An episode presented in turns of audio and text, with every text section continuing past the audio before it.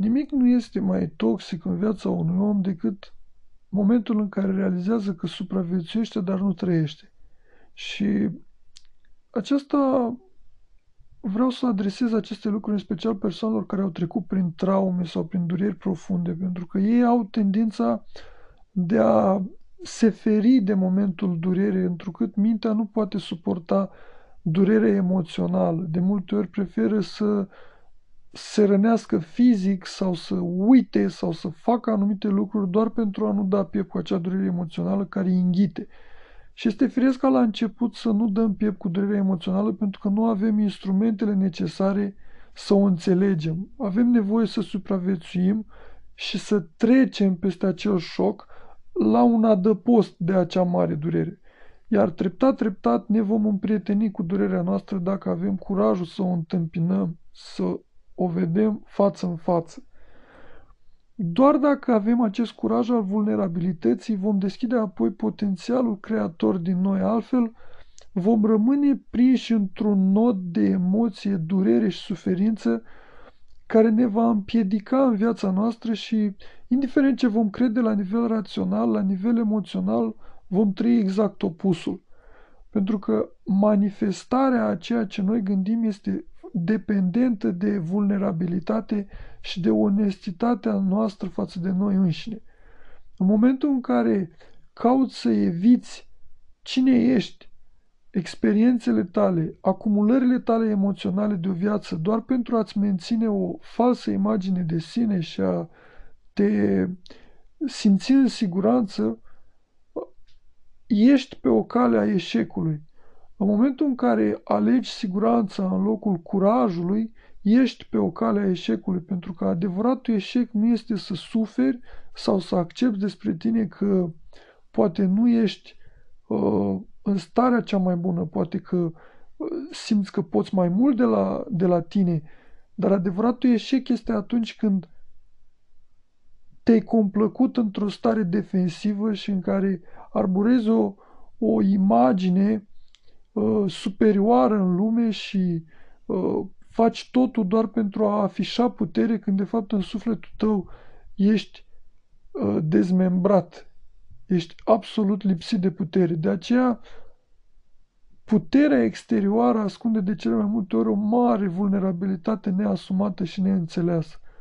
Și de aici apare practic ura de sine și ura de ceilalți din neiubirea asta de sine și neacceptarea durerii, a suferinței, neacceptarea vulnerabilității firești, umane, apare un comportament compensatoriu de orgoliu, putere și eventual rănirea celorlalți. Dintr-o nevoie de a ne proteja într-un cocon de siguranță, euul nostru fragil, apare suferința și suferința față de noi și suferința celorlalți din cauza noastră. Viața este o școală continuă uh, în care învățăm să ne conținem emoții. Noi nici măcar nu suntem alfabetizați în emoțiile noastre. Știm uh, despre simțirile noastre, despre trăirile noastre, ceea ce am învățat din dinamicile noastre afective cu oameni apropiați, în speță din dinamicile cu familiile noastre, din relațiile cu mama și cu tata în special și apoi din experiențele noastre de, din cursul vieții, experiențe de cuplu și alte experiențe din relații. În special ne dezvoltăm pe noi ca ființe umane în relații, pentru că în relații ni se dezvăluie cele mai mari abilități, dar și cele mai mari slăbiciuni, pentru că suntem forțați să gândim împreună. Nu mai suntem responsabili doar de noi, ci suntem responsabili împreună. Efectele comportamentelor noastre, ale spuselor noastre, sunt mult mai mari decât atunci când suntem singuri. De aceea,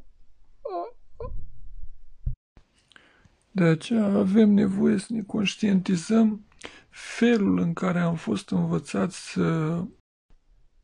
De aceea e important să ne conștientizăm astfel felul în care am fost învățați să relaționăm cu ceilalți,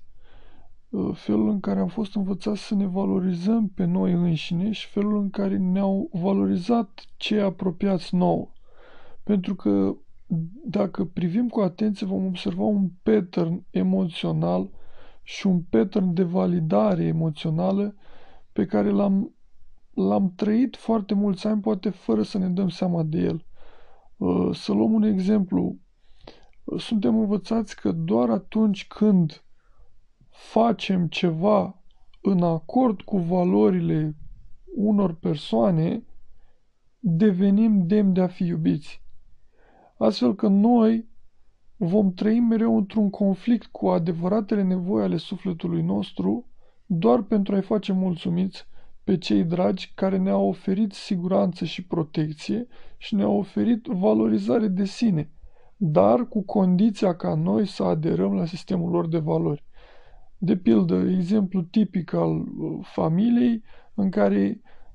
doar dacă te angajezi și lucrezi la un serviciu și ai o carieră socială uh, liniară, stabilă, uh, vei primi uh, cumva prețuire și înțelegere din partea părinților pentru că te situezi pe același plan valoric cu ei. Dacă ajungi să optezi pentru un uh, mod de a face lucrurile diferit, mai riscant, mai neortodox, mai ieșit din sfera liniară a unui serviciu stabil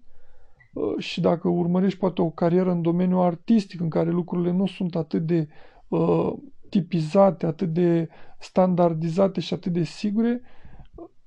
vei fi uh, luat în colimator, vei fi pus poate la zid, te vei simți exclus, nu te vei simți înțeles și acceptat. Ori tocmai aici este problema.